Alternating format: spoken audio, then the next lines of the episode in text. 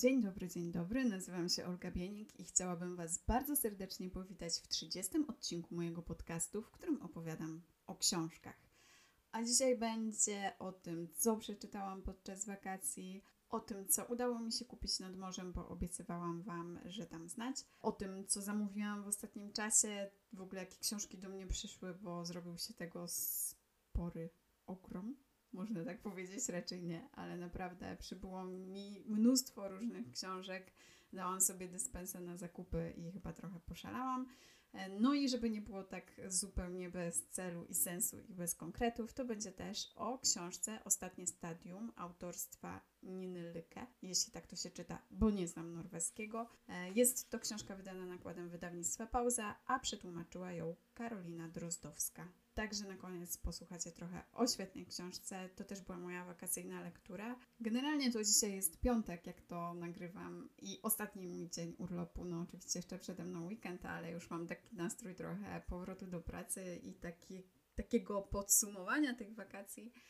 E, jeżeli chodzi o książki, to nie przeczytałam ich jakoś dużo. Raczej myślę, że przeczytałam ich mniej niż zamierzałam, no ale to nic, nie mam zamiaru się z tego powodu tutaj biczować.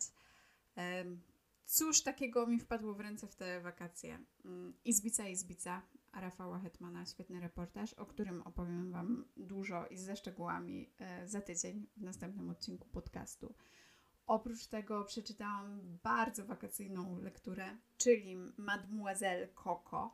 Jest to taka powieść biograficzna, która opowiada o tym, jak Coco Chanel wymyśliła swoje perfumy. Jest to taka dosyć ciekawa opowieść. E, więcej o tym, co myślę na temat tej książki, możecie przeczytać w ostatnim poście na moim Instagramie.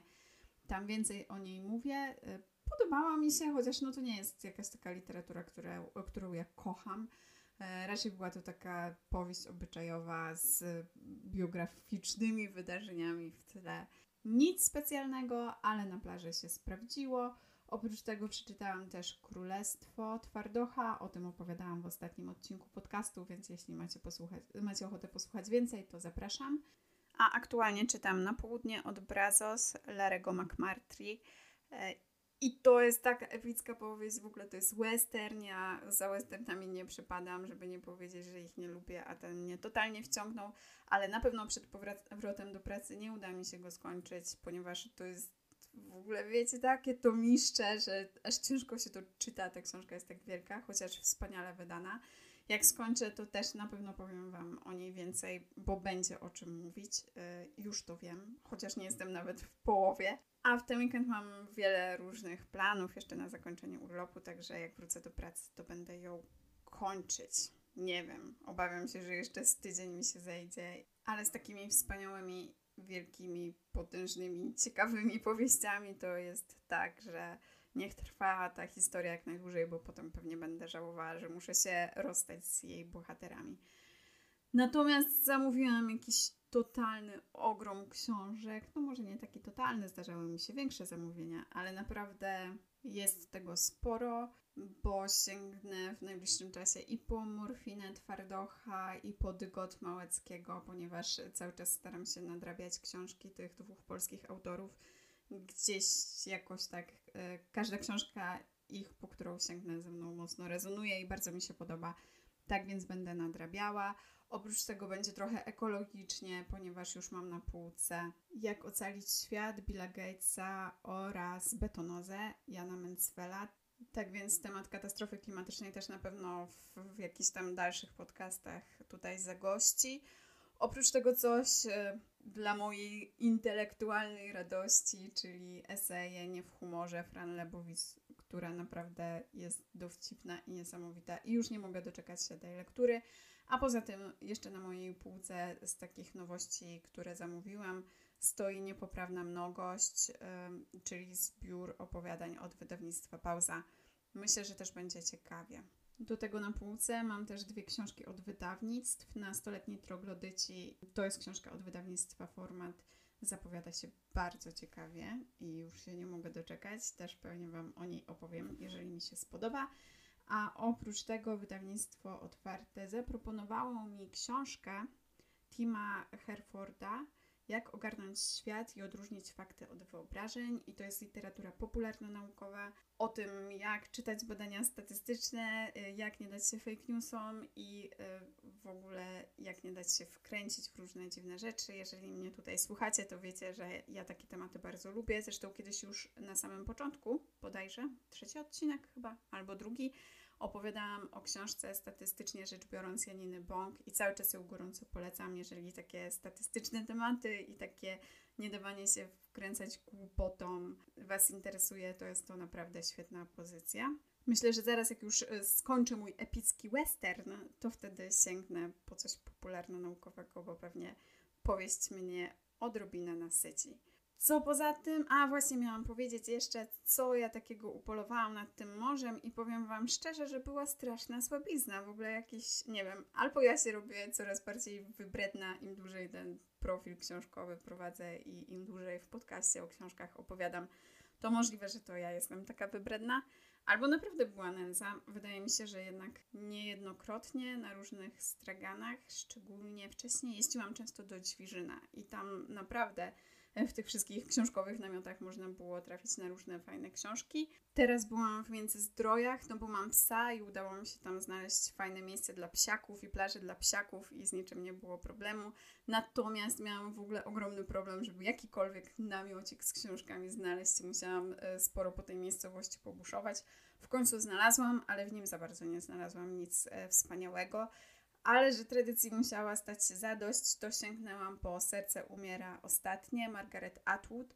Ja tutaj muszę się przyznać, że ja opowieści podręcznej Margaret Atwood nie czytałam e, i bije się w pierś, ale też powiem Wam szczerze, że w ogóle nie wiem do końca, czy mam ochotę po nią sięgnąć. Jakoś ten temat mnie e, ostatnio mocno dołuje. Może kiedyś, kiedyś jak już od pocznę od e, walki o prawa kobiet i może trochę zrobi się u nas tutaj w kraju w tym temacie lepiej, to nabiorę ochoty, żeby sięgnąć po taką literaturę. Na razie nie wiem, czy bym to w ogóle e, udźwignęła. Dlatego e, sięgnęłam po coś innego. Margaret Atwood, zobaczymy, czy trafiłam dobrze, czy nie.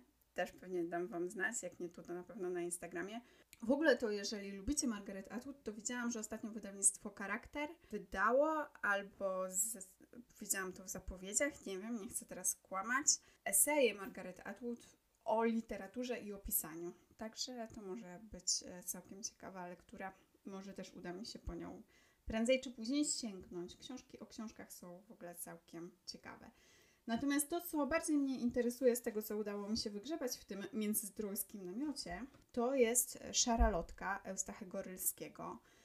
Ja szczerze mówiąc Eustachego Rylskiego czytałam tylko kiedyś i to było bardzo dawno temu obok Julii. I już nawet za bardzo nie pamiętam tej książki, jeżeli chodzi o e, taką część fabularną jej, ale pamiętam, że Eustachy Rylski zachwycił mnie językiem i do tej pory pamiętam, jak tam można było się, wiecie, nad każdym zdaniem trochę roztopić i to też jest fajne. E, dlatego, dlatego po prostu tak znając autora sięgnęłam po tą książkę, a jest to zasadniczo zbiór opowiadań, więc jeszcze lepiej, bo ja opowiadania bardzo lubię. No i może być o tyle ciekawe, że to jest taki zbiór przekrojowy, czyli z różnych lat twórczości Eustachego Rylskiego są te opowiadania tam zebrane. Więc zawsze można, wiecie, takie dojrzewanie autora, warsztat i takie inne tam rzeczy sobie porównać i, i zobaczyć, jak to wyszło. No i o tym na pewno Wam opowiem, jak już w końcu tą książkę przeczytam. Chociaż jak widać, mam dużo tych lektur w planach i pewnie nie nastąpi to szybko. E, nie wiem, czy ja jeszcze coś w tym roku zamówię, bo to, że mówię o tych książkach, to nie znaczy, że to są jedyne nieprzeczytane książki na moich półkach Chociaż ja jakoś tych książek za bardzo nie kolekcjonuję, więc aż tak strasznie dużo ich nie mam. Zobaczymy, jak to wyjdzie. Zobaczymy, ile będę miała pracy w pracy yy, i, i czy znajdę gdzieś więcej czasu i wyrwę trochę tego czasu na czytanie. No ale tyle o książkach ogólnie, a może najwyższy czas po tym przydługim, prawie 10-minutowym wstępie przejść do konkretów, czyli do książki Ostatnie Stadium. Jak to z książkami wydawnictwa Pauza często bywa, chociaż nie zawsze, to jest to kolejna taka książka, którą można zabrać ze sobą na plażę i którą czyta się lekko i y, której fabuła jest taka dosyć życiowa i oczywista, A jednak ta książka zachwyca i znowu jest o czymś i znowu ją się ciekawie czyta i znowu skłania do różnych przemyśleń. Powiedziałam, że nie ze wszystkimi książkami tak jest, bo na przykład książki e, wydawane przez wydawnictwo Pauza Edwarda Luisa, no to tak myślę, że nie za bardzo. To są książki na plaży w ogóle nigdy i w ogóle ich fabuła wcale nie jest taka oczywista. Ale jeżeli chodzi na przykład o Teresę Bochman albo Mary Aubert, no to te książki już właśnie takie są. Niby proste, niby o niczym ważnym, a jednak gdzieś tam dużo takich tematów, które skłaniają do przemyśleń, można w nich znaleźć. I tutaj jest bardzo podobnie. Autorka przenosi nas do Norwegii i za pośrednictwem Elin, czyli lekarki, która jest lekarką rodzinną, robi trochę taką wiwisekcję całego norweskiego społeczeństwa, e, społeczeństwa socjalnego, któremu żyje się dobrze i wygodnie. No i ona trochę temu społeczeństwu się przygląda z lekką frustracją. Elin znajduje się w takim trudnym momencie swojego życia. Jest to kobieta już w takim wieku średnim, odchowała dzieci, e, została sama z mężem, mąż ma swoje pasje i praktycznie nie ma go w domu, zresztą też jest lekarzem, tyle że chirurgiem. Natomiast Elin zapełnia sobie swoje wolne chwile oglądaniem seriali i piciem alkoholu. Można się domyśleć, że raczej nie jest to takie budujące i tylko pozornie poprawia jej nastrój. Z mężem nie do końca jej się układa. W sumie to nie ma jakichś takich wielkich zgrzytów, ale coraz bardziej robi w swojej głowie sobie takie podsumowanie całego związku i chyba nie do końca wychodzi to dobrze a raczej bym powiedziała, że na pewno y, nie ma jakichś super dobrych refleksji na ten temat. Aż w końcu pod wpływem emocji, a raczej pod wpływem alkoholu, zaczepia swojego byłego partnera z takich lat nastoletnich i młodzieńczych, no i różnym splotem wydarzeń wdaje się w romans. My poznajemy ją w tym momencie, kiedy mieszka już w swoim gabinecie, ponieważ rozstała się z mężem, a raczej mąż ją wyrzucił z domu E, ponieważ o tym romansie się dowiedział i po prostu tak retrospektywnie Elin opowiada nam całą tą historię i jak to się stało, że znalazła się w tym miejscu, w którym jest właśnie dzisiaj. To jest w ogóle taka ciekawa postać. Myślę, że wiele z nas mogłoby się przejrzeć trochę w niej. E, generalnie Elin w ogóle nie potrafi odmawiać. Cały czas ma wrażenie, że, no, że ma jakiś dług do spłacenia całemu społeczeństwu i E, i w ogóle próbuje być do bólu miła i robi to swoim kosztem i w sumie sama za bardzo nie wie czego chce i nie potrafi gdzieś tam zdefiniować swoich pragnień i określić tego, co dałoby jej szczęście. Oprócz tego cała opowieść pokazuje nam, tak jak już wspominałam wcześniej, obraz tego norweskiego społeczeństwa. Mm, coraz bardziej Elmin frustruje się na tą swoją pracę i na tych pacjentów, którzy wymyślają sobie problemy i są hipochondrykami i ciągle przychodzą z jakimiś właśnie takimi sztucznymi problemami, sztucznymi chorobami i że ona od dłuższego czasu to pomaga ludziom, którzy w ogóle pomocy nie potrzebują. Jednym z takich przypadków, który bardzo zapadł mi w pamięć, to jest opowieść o młodej dziewczynie, która przychodzi do Elin i mówi, że ona ma depresję i że już ma dosyć w ogóle życia. No więc Elin próbuje się dowiedzieć, co takiego się stało, że jej jest tak źle, a ona się jej rozpłakała w tym gabinecie lekarskim i mówi, że to jest straszne, bo ona w ogóle musi po raz kolejny jechać z rodzicami na wakacje, bodajże tam gdzieś na jakąś francuską rivierę, niech to będzie, bo nie pamiętam dokładnie. I że oni tam jeżdżą co roku i że ona już ma tego dosyć, że dlaczego oni nie chcą pojechać gdzieś indziej i yy, naprawdę ona jest zrozpaczona tym faktem i nawet Elin do niej mówi, że no ale przecież nie musisz jechać, no ale jak to, no ja muszę pojechać i ogólnie to jest wielka katastrofa i no zobaczcie w ogóle jaki to jest paradoks. E, no nie wiem, ja bym mogła z moimi rodzicami chyba co roku jeździć na Rivierę francuską, ale to w ogóle nie o to chodzi, w sensie takim, że autorka tutaj nie nabija się z tego problemu, w sensie, że nie chce ukazać w tej książce, że ten problem to w ogóle nie jest problem. Nie bagatelizuje go w żaden sposób. Nawet Elin mam taką refleksję, że ona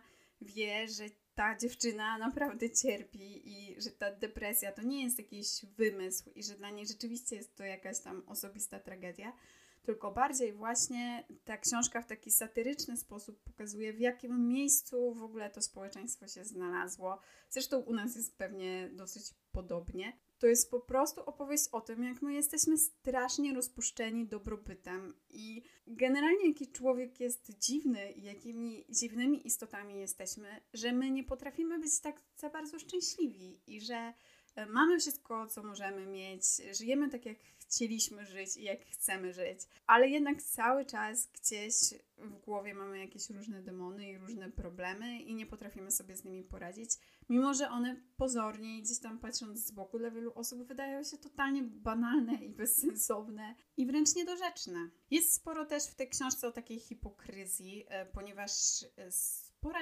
część książki jest poświęcona całemu społeczeństwu, w którym Elin mieszka, takiemu małemu społeczeństwu, czyli e, dzielnicy mieszkalnej, w której oni żyją, która początkowo była w ogóle jakąś taką ruderą i opuszczonymi domkami, niewielkimi tak naprawdę, które w żaden sposób nie były luks luksusowe. Sprowadzili się tam młodzi ludzie z jakimiś różnymi lewicowymi raczej ideałami i takimi równościowymi ideałami. I dla nich było dziwne to, żeby sprzątać robić porządek yy, i w ogóle taka własność nie istniała tam za bardzo, w sensie każdy na każdego ogródku mógł się bawić i w ogóle to nie było problemem, nikt się od nikogo nie odgradzał.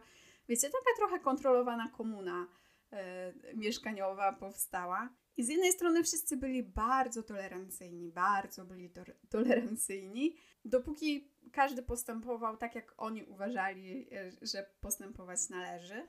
Czyli jak sprzątasz, to cię wyśmieją, Chociaż jak jesteś homoseksualistą, to możesz sprzątać, nikt cię nie wyśmieje, no bo nie wypada, no bo tak trochę, nie daj Boże, ktoś by wyszedł y, na nietolerancyjnego i homofoba, więc się nie odezwie w takiej sytuacji. Ale jak już y, nie ma homoseksualistów obok, to mają bardzo dużo do powiedzenia.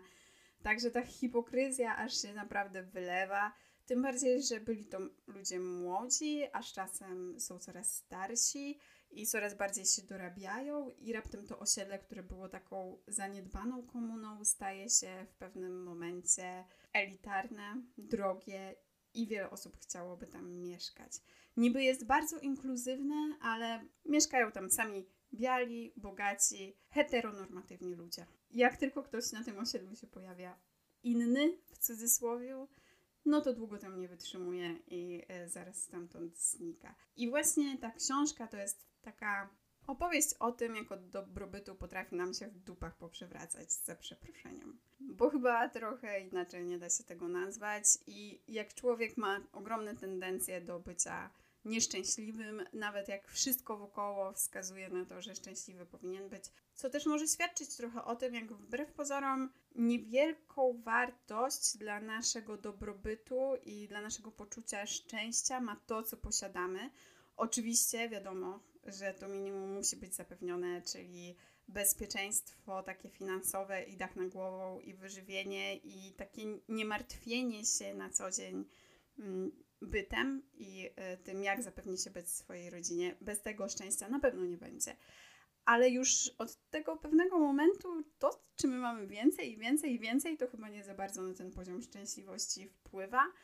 A raczej ważniejsze jest to, żeby poukładać sobie w głowie i gdzieś poukładać sobie swoje wartości i określić to, czego w ogóle w życiu się chce.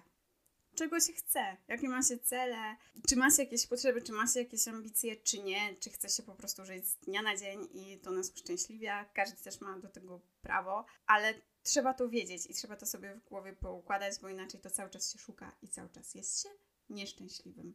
Bardzo gorąco tę książkę polecam. E, w ogóle to też jest taka trochę satyryczna i humorystyczna i nieraz się trochę pośmiałam w tej książce. E, jest naprawdę sporo takich fajnych cytatów. Oprócz tego Elin zaczyna rozmawiać e, ze szkieletem, który stoi w jej gabinecie. Nawet nadała mu imię. Tak więc, jak widzicie, to nie jest tylko taka smutna i przytłaczająca powieść, tylko można się przy niej pośmiać. Jest naprawdę super ciekawa. No i zostało nam jeszcze troszkę tych wakacji, jakieś dwa tygodnie, więc y, może uda Wam się ją poczytać na plaży i może udało mi się Was do niej zachęcić.